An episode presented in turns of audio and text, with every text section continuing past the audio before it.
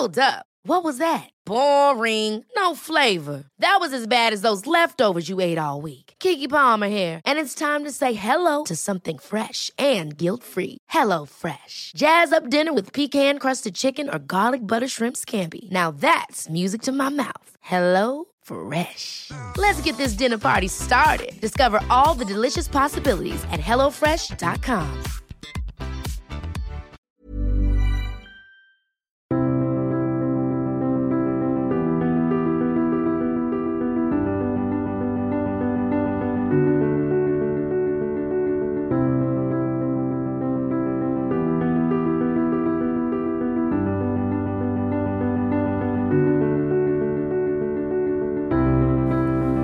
Au début du XXe siècle, la France a les yeux rivés vers la ligne bleue des Vosges et vers le Rhin. C'est pour elle une frontière indispensable à dépasser et à modifier. De même, l'Allemagne a aussi sa frontière avec la Pologne, cette fois-ci, une frontière qui a été conflictuelle, qui a connu des guerres, qui a oscillé entre guerre et diplomatie. Cette frontière germano-polonaise qui, entre 1939 et 1990, autour de la ligne Oder-Neisse, a connu des évolutions importantes. C'est cette frontière germano-polonaise que nous allons traiter aujourd'hui. Cela s'inscrit dans le thème 3 de ces nouveaux programmes. Thème 3, étudier les divisions politiques du monde, les frontières, et l'axe 2 qui est consacré aux frontières en débat avec un jalon sur la frontière germano-polonaise entre 1939 et 1990. Pour en parler, je reçois Thierry Buron. Bonjour. Merci d'avoir accepté notre invitation. Vous avez été professeur à l'Université de Nantes, vous avez été étudiant à l'École normale supérieure et vous êtes agrégé d'histoire et vous écrivez dans Conflits régulièrement. Vous êtes notamment un grand spécialiste de l'Allemagne, de l'histoire, du monde germanique. Et donc nous allons pouvoir traiter de cette frontière germano-polonaise. Peut-être avant de commencer l'année 1939, remonter un petit peu avant parce que l'histoire s'inscrit toujours dans le temps long. La Pologne a été découpée à plusieurs reprises entre l'Allemagne, l'Autriche et la Russie. Et donc pour l'Allemagne, si on se garde pour ce pays-là, pour l'Allemagne, c'est un territoire qu'elle considère comme lui appartenant et comme étant intégré dans son empire. Alors la frontière germano-polonaise, c'est la frontière de l'Est pour l'Allemagne, doit être distinguée des autres frontières de l'Allemagne vers le nord, l'ouest ou le sud qui ont été ou sont des frontières plus stables avec des États constitués. Cette frontière de l'Est avec la Pologne, tant que la Pologne existe, parce qu'effectivement, comme vous venez de le rappeler, la Pologne a eu des moments où elle n'existait pas en tant qu'État, donc il n'y avait pas vraiment de frontière germano-polonaise, mais de 1815 à 1918, une frontière germano-russe et germano-autrichienne en Pologne, dans le territoire de la Pologne. Et bien sûr, pendant la relativement brève mais dramatique période de la Seconde Guerre mondiale, de 1939 à 1941, l'Allemagne hitlérienne, en l'occurrence, a une frontière avec l'URSS en vertu d'accords passés à plusieurs reprises le 23 août 1939, le 28 septembre 1939 et par la suite en octobre et novembre 1939. Cela bien sûr jusqu'à l'attaque allemande contre l'URSS qui va pousser bien sûr la domination allemande plus loin même que la Pologne. Il faut se rappeler, avoir en tête le fait que la Pologne actuelle a environ 32%, un tiers de son territoire qui provient du territoire allemand de l'époque du traité de Versailles. Environ 32%, un tiers. Il faut voir qu'en 1942, au moment de l'apogée du Reich grand allemand, tout le territoire de la Pologne actuelle est sous domination directe par annexion ou indirecte sous la forme du gouvernement général ou de territoire occupé à l'Est de l'Allemagne nazie. C'est dire que la période de 1939 à 1945-90, parce que tout se décide en 1939 et en 1945 finalement, après 1945 c'est une question de reconnaissance d'une frontière qui existe déjà sur le terrain, qui est une sorte de fait accompli qui mettra du temps à être reconnue définitivement jusqu'en 1990. Mais cette variation importante de la frontière germano-polonaise a des racines et des causes beaucoup plus anciennes. On peut en relever trois. La première, son ordre géographique. C'est-à-dire que cette frontière, elle va osciller depuis le début de l'ère chrétienne, de notre ère, jusqu'au XXe siècle, de façon très ample. Il faut voir que du 1er au 4e siècle, les populations germaniques ont refoulé de ces régions dont l'Allemagne du Nord et de la Pologne actuelle, qui sont des régions de la grande plaine d'Allemagne du Nord où il n'y a pas d'obstacle naturel à part un certain nombre de grands fleuves. Les Slaves se sont avancés entre le 4e et le 8e siècle jusqu'à l'Elbe et la Saale, c'est-à-dire au centre de l'Allemagne actuelle, puis ont peu à peu reflué, et la frontière actuelle Oder-Neisse correspond à peu près à la situation vers la fin du Xe, début du XIe siècle, ce que les Polonais appellent la période de la Pologne des Piast, par rapport à la Pologne des Jagiellon. La Pologne des Piast est à peu près localisée sur le territoire de la Pologne actuelle, alors que la Pologne des Jagiellon, celle qui va être partagée à partir de 1772, avait une extension beaucoup plus à l'est.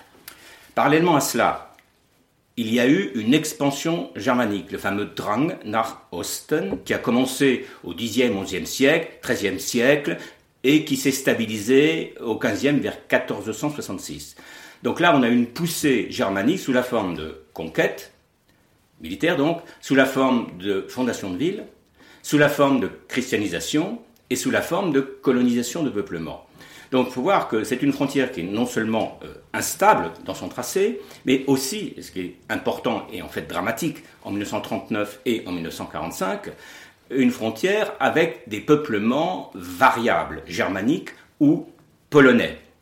C'est ainsi que jusqu'à la veille de la guerre de 14, l'Allemagne entreprend de germaniser les territoires qu'elle a acquis à la faveur du partage de la Pologne de 1815 au Congrès de Vienne, l'autre partie de la Pologne relevant de la Russie, la fameuse Pologne du Congrès au Royaume de Pologne, et la troisième partie étant attribuée à l'Autriche, on l'appelle la Galicie autrichienne, qui est une autonomie dans l'Empire des Habsbourg.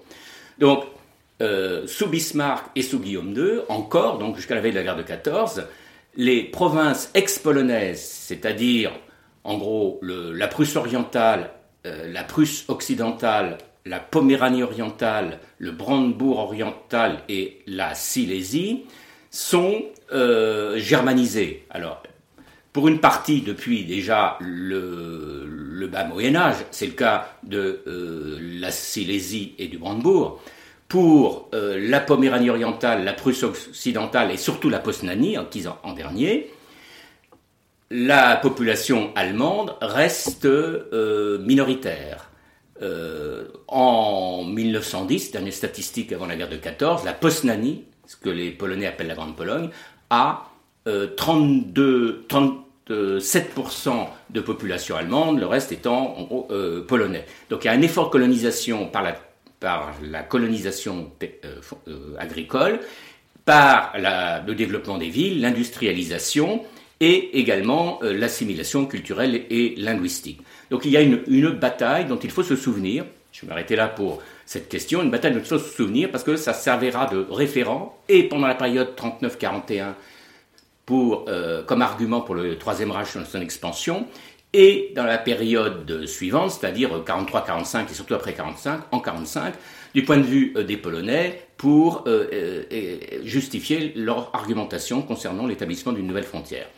Parce que, effectivement, vous soulignez un point important, Thierry Buron, c'est qu'une frontière, c'est certes un tracé politique, mais c'est aussi un lieu de présence de population. Et dans le cadre de cette frontière entre la Pologne et l'Allemagne, de populations différentes, soit allemandes, soit polonaises, et donc de peuples différents et de cultures et religions différentes. Donc ça explique aussi les conflits et les difficultés qu'il y a à tracer cette ligne. Alors, il y a deux aspects qu'il faut ajouter donc sur cette question. C'est l'imbrication des populations, parce qu'il y a des îlots de population allemande et des îlots de population polonaise. La Silésie, par exemple, et surtout la Haute-Silésie, est mixte. Il y a des îlots de population en Pologne même. Danzig, par exemple, est un îlot de population allemande en 1920, au moment où on crée la ville libre de Danzig, mais entouré de populations slaves, polonaises ou cachoubes dans les immédiats environs. C'est la première chose. La deuxième chose, c'est l'aspect, je dirais, morale, en quelque sorte, qui prend un tour aussi idéologique.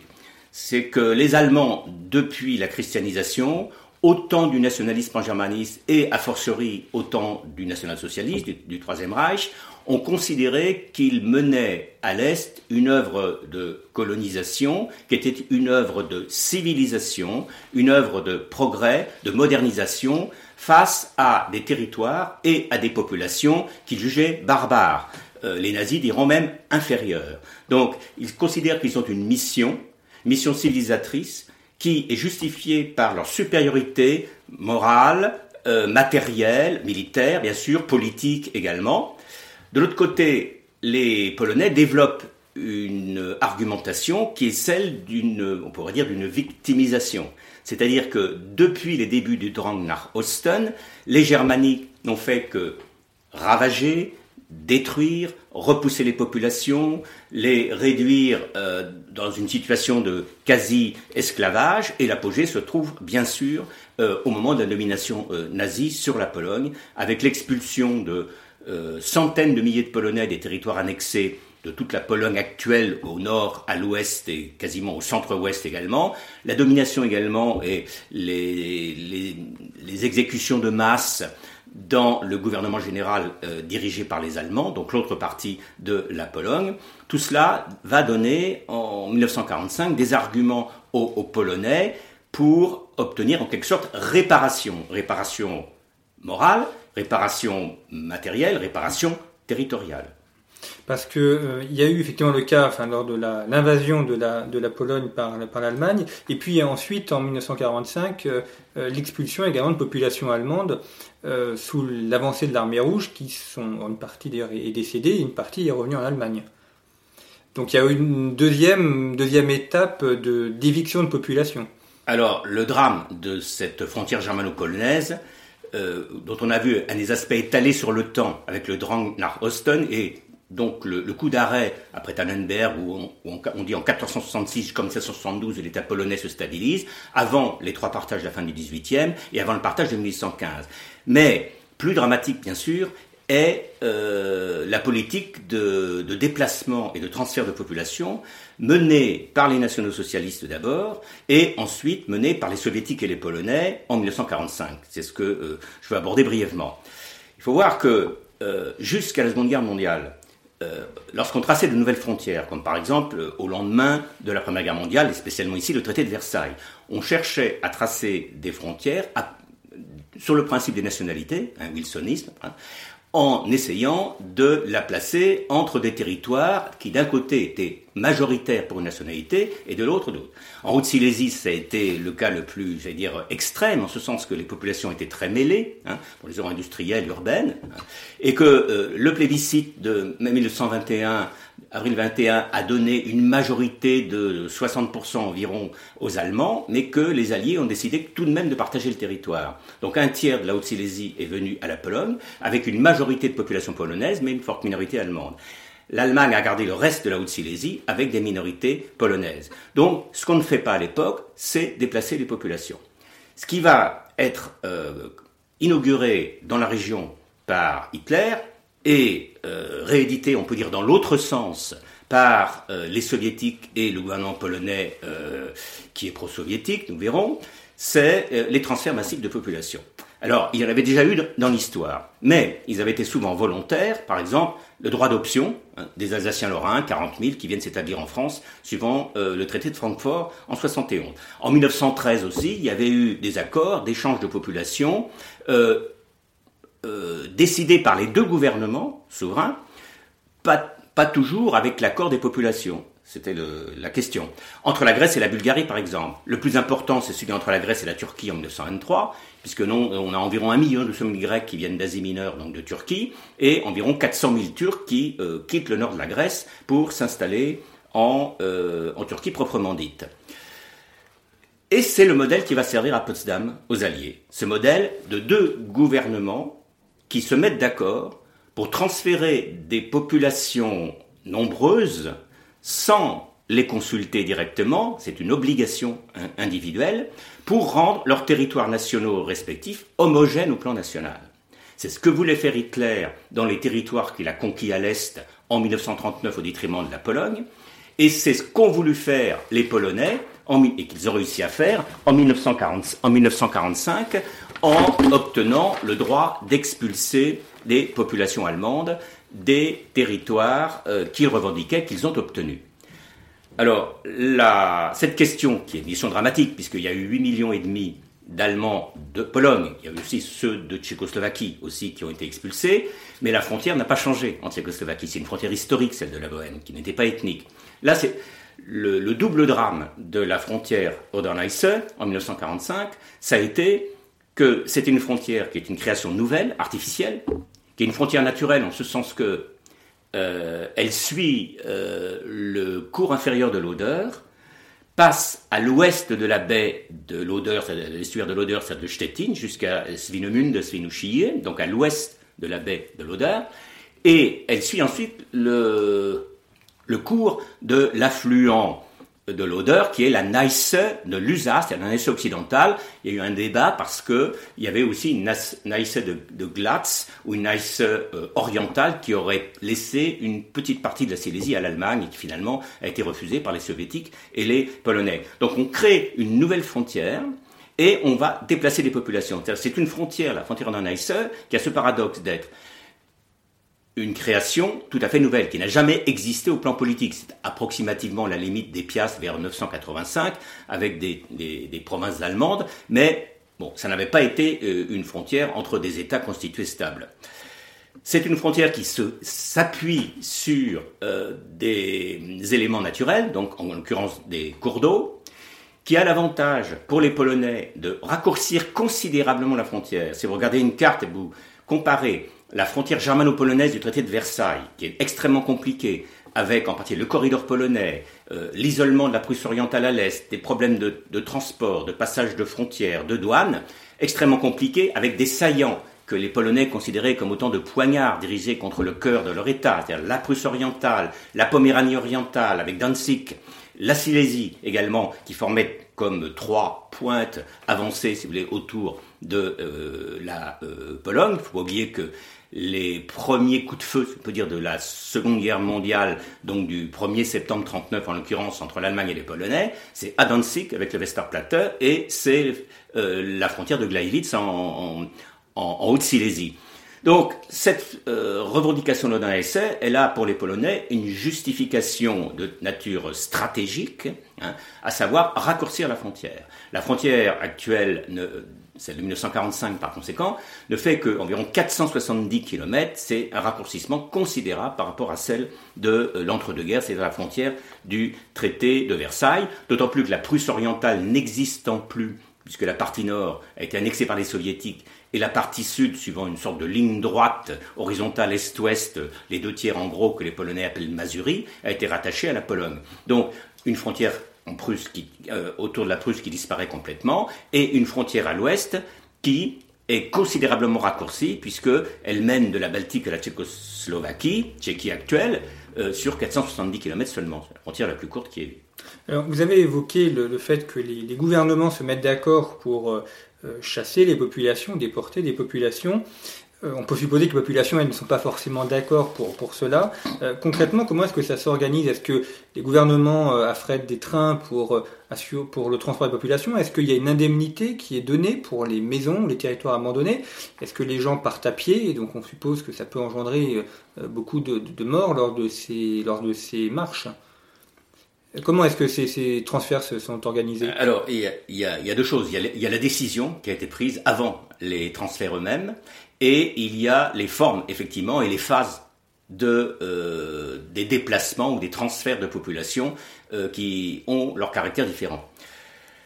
Le choix de la frontière Oder-Neisse, il faut le rappeler, c'est important, en dehors de l'argument stratégique, en dehors de l'argument historique, la Pologne des Piastes, en dehors de l'argument moral, prendre sa revanche sur le Drang nach Osten, avec une sorte de Drang nach Westen des Slaves, des Polonais.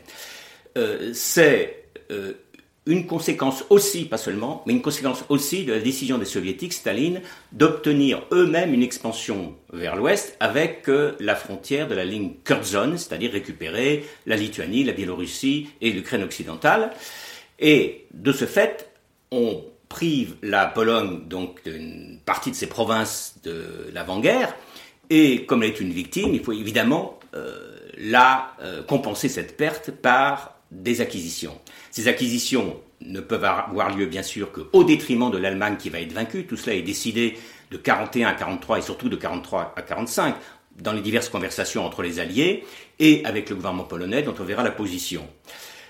La décision a été prise jusqu'à Yalta de donner des territoires à la Pologne pris sur l'Allemagne en compensation de ce qu'elle perdait à l'Est. Alors, la compensation en superficie, elle ne sera pas réalisée, puisque la Pologne est de 80 000 km² plus petite en 1945, donc de nos jours, qu'elle ne l'était en 1939, la Pologne du traité de Versailles et du traité de Riga à l'Est en 1921, à cause de ses expansions à l'Est. Donc elle est diminuée territorialement, mais elle va recevoir des territoires qui sont riches, aménagés, développés par la Prusse depuis des siècles et des décennies pour certains, donc plus riches en fait, et vidés de leur population, ce qui permettra bien sûr d'établir des populations polonaises. En effet, la ligne Curzon indirectement conditionne la revendication de la ligne Oder-Neisse, puisque 1,7 million de Polonais des territoires annexés par les Soviétiques vont devoir être réinstallés. Et le gouvernement polonais compte les installer dans les territoires pris à l'Allemagne à l'ouest pour après les avoir dégermanisés, les poloniser et justifier ensuite son droit à garder ces territoires. Cela est décidé, encore une fois, avant la guerre. Alors, les Alliés, en l'occurrence, Staline et le gouvernement polonais qu'il contrôle, qui est installé à Lublin juillet 1944, puis à la fin de l'année 1944 à Varsovie même, puisque toute la Pologne est libérée par l'armée soviétique, sont sur la même longueur d'onde. Ils se sont accordés au lendemain de Yalta, où on avait décidé qu'on donnerait des compensations à la Pologne, spécialement avec la partie sud de la Prusse orientale, c'était déjà décidé, le nord étant à l'URSS. Mais des compensations importantes à l'ouest également, et on n'avait pas fixé encore de ligne définitive jusqu'au traité de Potsdam. Entre Yalta, février 1945, et Potsdam, juillet 1945, les soviétiques et le gouvernement polonais de Varsovie prennent non seulement des décisions, des accords, mais des mesures. C'est-à-dire qu'ils entreprennent déjà d'abord de placer tous les territoires jusqu'à l'Oder-Neisse, qu'ils contrôlent militairement, sous administration polonaise, c'est-à-dire que ces territoires Prusse occidentale de toute façon, et Danzig, mais aussi Poméranie orientale, Brandebourg et Silésie, ne feront pas partie de la zone d'occupation soviétique en Allemagne. La zone d'occupation soviétique en Allemagne commencera à l'ouest de la ligne Oder-Neisse déjà, avant même qu'elle ait été décidée à Potsdam. Donc en mars, avril, juin et début juillet 1945, les mesures sont prises. Et déjà, une bonne partie des Allemands sont partis. Alors là, je réponds plus directement à votre question maintenant. Effectivement, il y a eu plusieurs phases de départ des Allemands, pour prendre un terme neutre encore.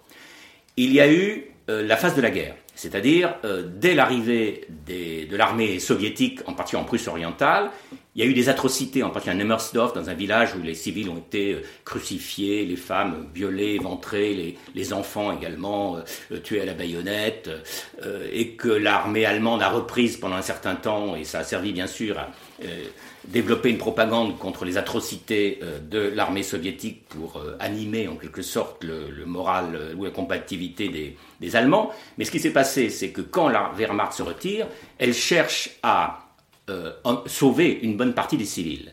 Donc il y aura des évacuations par bateau, pour l'essentiel, tant que les bateaux allemands peuvent accéder. Certains seront coulés, il y aura certains bateaux, le Gustloff en particulier coulera avec, je crois, 5000 civils morts, et ça devient de plus en plus difficile étant donné les bombardements, bien sûr, soviétiques, là, des navires allemands qui cherchent à rapatrier le plus possible de populations civiles, en particulier de Königsberg ou de Danzig.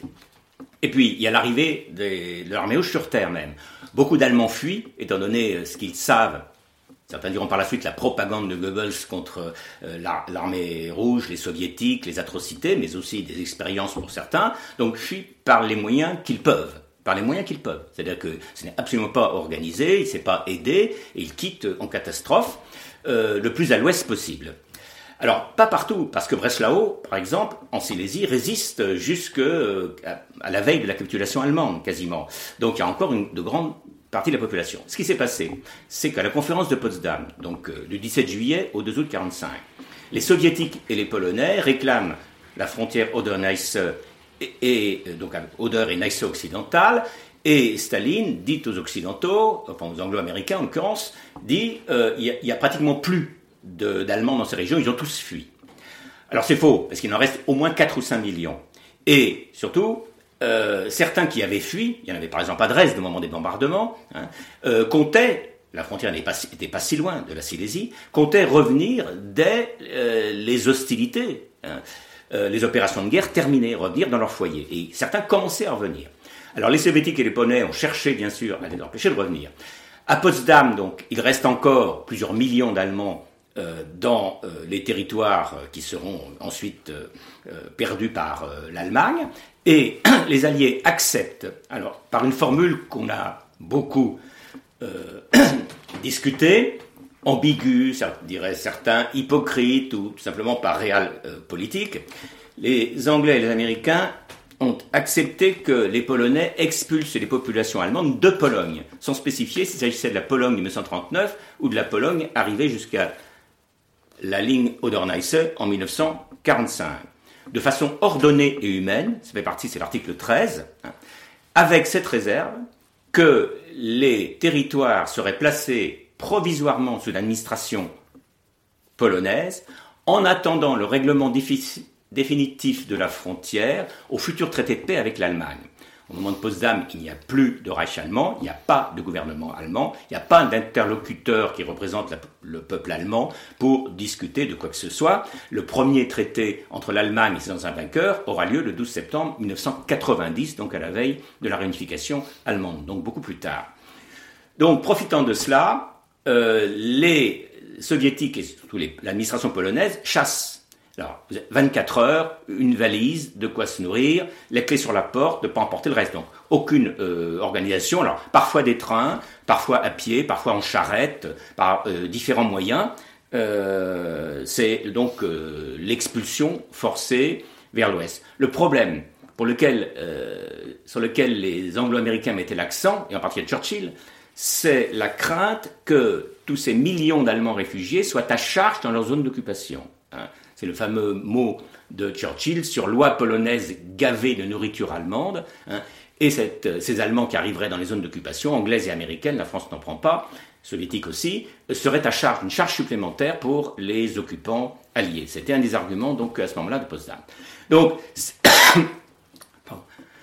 ces expulsions se sont étalées donc, de Potsdam ou de 1945 jusqu'au cours de l'année 1946. Le problème, c'est de savoir combien il en reste, parce qu'il en est resté. Après 1945, il y aura une discussion au gouvernement de la République fédérale d'Allemagne et le gouvernement polonais, donc de la Pologne communiste, sur le nombre d'Allemands qui restent. 1 million, disait le gouvernement de Bonn, 150 ou 250 000, disaient les Polonais. Il faut voir que, déjà au temps du Troisième Reich, il y avait des éléments de population qui étaient, j'allais dire, d'identité mixte ou variable. Et un certain nombre d'Allemands sont restés qui ont pris ensuite la citoyenneté polonaise et par conséquent seront comptabilisés ou revendiqueront ensuite la citoyenneté allemande quand il y aura une détente entre le gouvernement de l'Allemagne fédérale et le gouvernement de Varsovie pour pouvoir émigrer à l'Ouest en tant que citoyen allemand.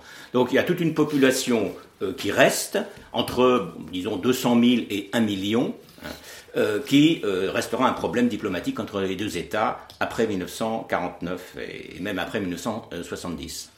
Alors la guerre froide résout en quelque sorte les problèmes ou fige les problèmes puisque là il n'y a pas de revendication de frontières, tout est dans l'orbite soviétique et il n'y a pas l'idée de modifier la frontière. Les choses vont se poser en 1990, au moment d'une part de la réunification allemande et d'autre part, en 1991, de la disparition de la Pologne soviétique et de l'URSS. Là, il y aurait pu y avoir modification de frontières. Or, ce n'a pas été le cas. Est-ce que c'était joué d'avance, le fait qu'il n'y ait pas de modification, considérant que les décennies ayant passé, on ne touchait pas aux frontières, ou bien est-ce que ça a été une négociation entre gouvernements allemands et polonais ? Alors, c'est toute l'histoire de la période 1945-1990. De 1945 à 1949, jusqu'à la création des deux États allemands, la frontière Oder-Neisse entre la zone d'occupation soviétique en Allemagne et la Pologne désormais communiste est une des frontières les plus verrouillées du monde. C'est très gardé. Les Polonais semblent craindre que des Allemands reviennent dans la région. À partir de la création de la République démocratique allemande, malgré certaines résistances de certains communistes d'Allemagne de l'Est, la RDA a été amenée à reconnaître en juin et juillet, il y a eu un accord à Varsovie et un autre symbolique, un traité à Görlitz, c'est-à-dire dans une ville qui est frontière sur la Neisse entre la RDA et la Pologne, c'est-à-dire entre l'Allemagne actuelle et la Pologne, un traité d'amitié et de paix qui reconnaît, au nom de la RDA, la frontière Oder-Neisse comme une frontière définitive entre deux peuples frères du même camp socialiste. Immédiatement, en Allemagne fédérale, on a cette situation. Il y a deux facteurs qui jouent, le facteur humain et politique et le facteur juridique et aussi politique. Facteur humain, il y a un grand nombre de réfugiés en Allemagne qui forment en 1949 une association des expulsés qui est une organisation qui regroupe 1 700 000 personnes, de membres, j'entends, qui a un certain poids politique, mais finalement pas d'influence électorale, et donc bien sûr l'influence va se déliter avec le renouvellement des générations, avec l'intégration progressive et les dédommagements que reçoivent les réfugiés. Après une période très dure, ils réussissent tout de même à s'intégrer dans la République fédérale d'Allemagne. Au plan juridique, le gouvernement Bonn va s'arc-bouter sur la fameuse clause des accords de Potsdam qui parle de l'Allemagne comme une entité dans les frontières du 31 décembre 1937, c'est-à-dire les frontières d'avant 1938 et des expansions de l'époque du Troisième Reich, c'est-à-dire en fait les frontières du traité de Versailles. On a cette particularité que l'Allemagne de l'Ouest revendique entre 1945 et 1969, j'expliquerai pourquoi 69, entre 1945 et 1969, des frontières qu'elle rejetait comme provenant du diktat de Versailles, au temps en particulier de Hitler, et même avant. Donc l'idée, le principe juridique pour le gouvernement de Bonn, c'est pas de reconnaissance définitive de la frontière avant le traité de paix. Et donc un droit à revendiquer éventuellement ces frontières dans le cadre territorial du 31 décembre 1937. Peu à peu, non seulement le poids des réfugiés diminue au plan politique, et donc on en tient moins compte. Ensuite, les partis, je ne dirais pas l'opinion, mais les partis allemands. En 1968, on a un sondage, encore 70 ou 80% des Allemands sont contre la reconnaissance de la ligne Oder-Neisse. Cela à la veille de la nouvelle hausse politique. Mais toute une partie de la presse, les médias, la social-démocratie en particulier, qui va arriver au pouvoir en 1969 avec Willy Brandt, estime qu'il faut mener une réelle politique, c'est-à-dire accepter finalement que cette frontière soit intangible. Le 7 décembre 1970, le gouvernement Brandt-Scheel signe avec la Pologne le traité de Varsovie qui reconnaît la ligne Oder-Neisse comme une frontière inviolable tout en réservant l'acceptation définitive au traité de paix qui ne pourra être signé que par une Allemagne réunifiée. Donc on a cette reconnaissance de fait, des échanges de population, des visites, et une circulation de population qui va avoir lieu, déjà entre la RDA et la Pologne, avec la suppression des visas en 1972, qui seront rétablis en 1980 parce que la RDA craignait la contamination de solidarité des troubles politiques en Pologne.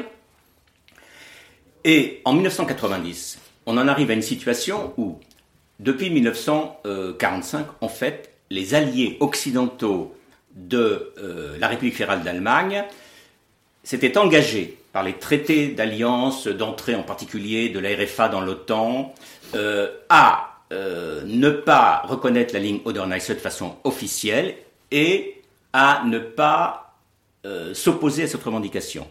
Mais d'un autre côté, ils ne s'engageaient pas à la soutenir non plus. Dès décembre 1944, lorsque De Gaulle rencontre Staline, il est d'accord avec la frontière Oder-Neisse. Une bonne partie des milieux politiques, démocrates aux États-Unis ou une partie des forces politiques britanniques, est pour la reconnaissance définitive de la frontière Oder-Neisse. Simplement, ils ne veulent pas faire un cadeau immédiat au bloc communiste.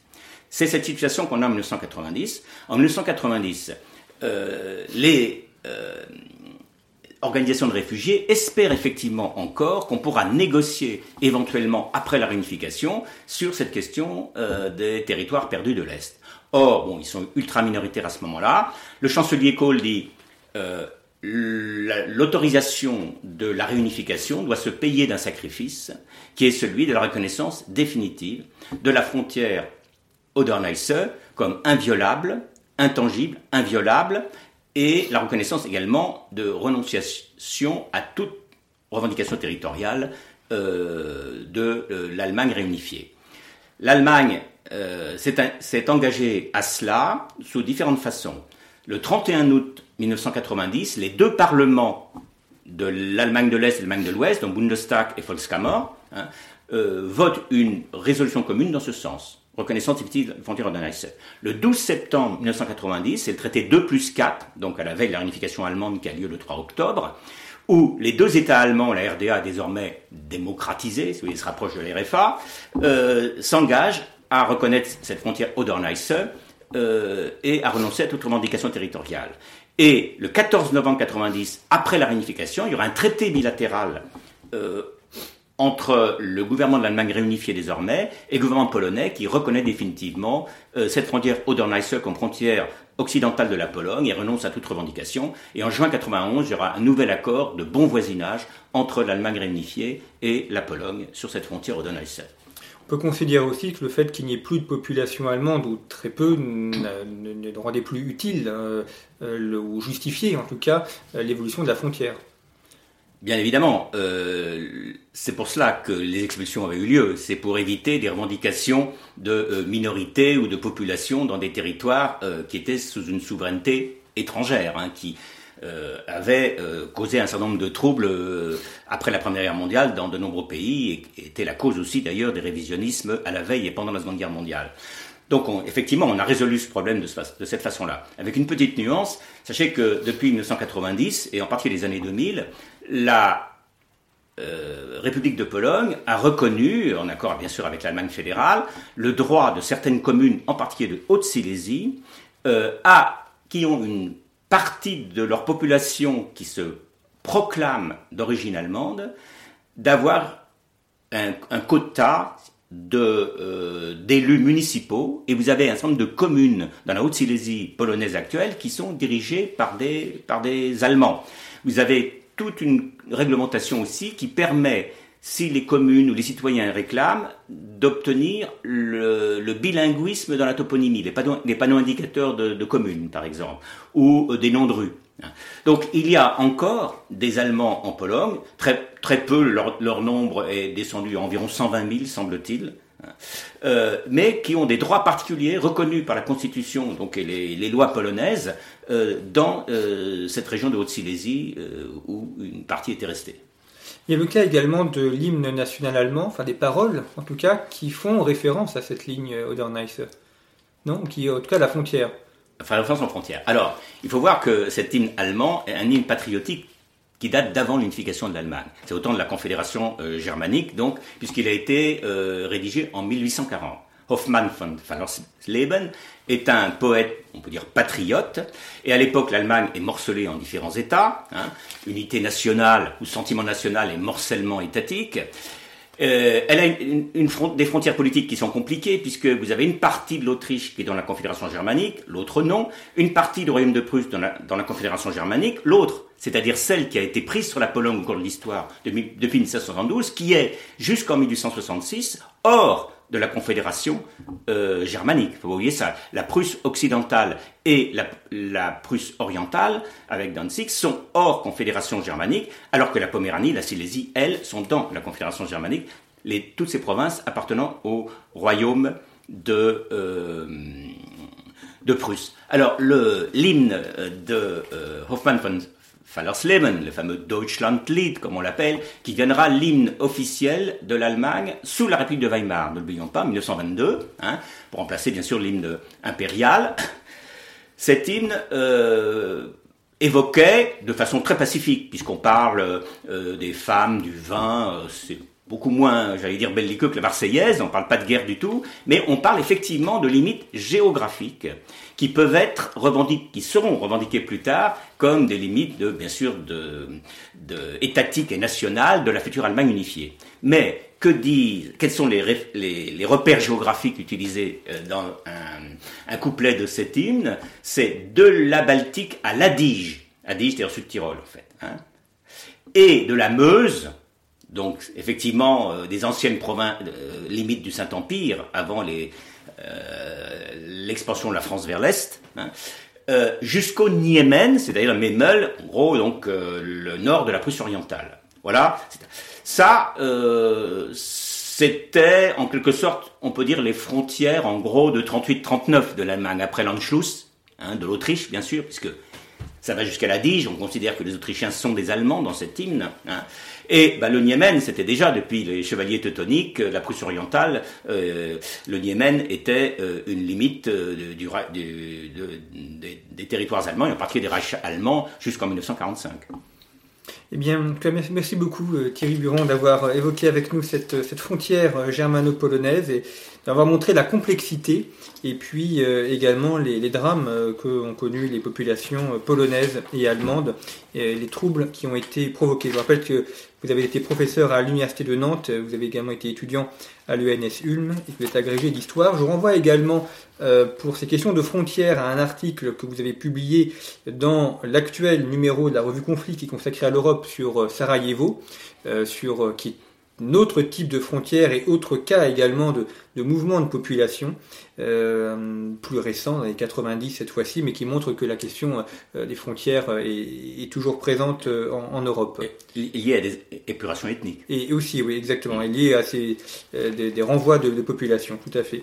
Et vous pouvez retrouver la revue Conflits en kiosque. Nous avons un hors-série qui est consacré à la géopolitique de l'énergie, qui a été notamment rédigé par Cédric Tellen, qui est professeur en classe préparatoire, et qui évoque l'ensemble des points énergétiques, des biotechnologies, du nucléaire et des rapports entre le pétrole et le charbon. Et puis vous pouvez retrouver également d'autres émissions consacrées aux frontières, une émission sur le limès rhénan et une autre également sur les frontières maritimes. Merci pour votre fidélité et à bientôt.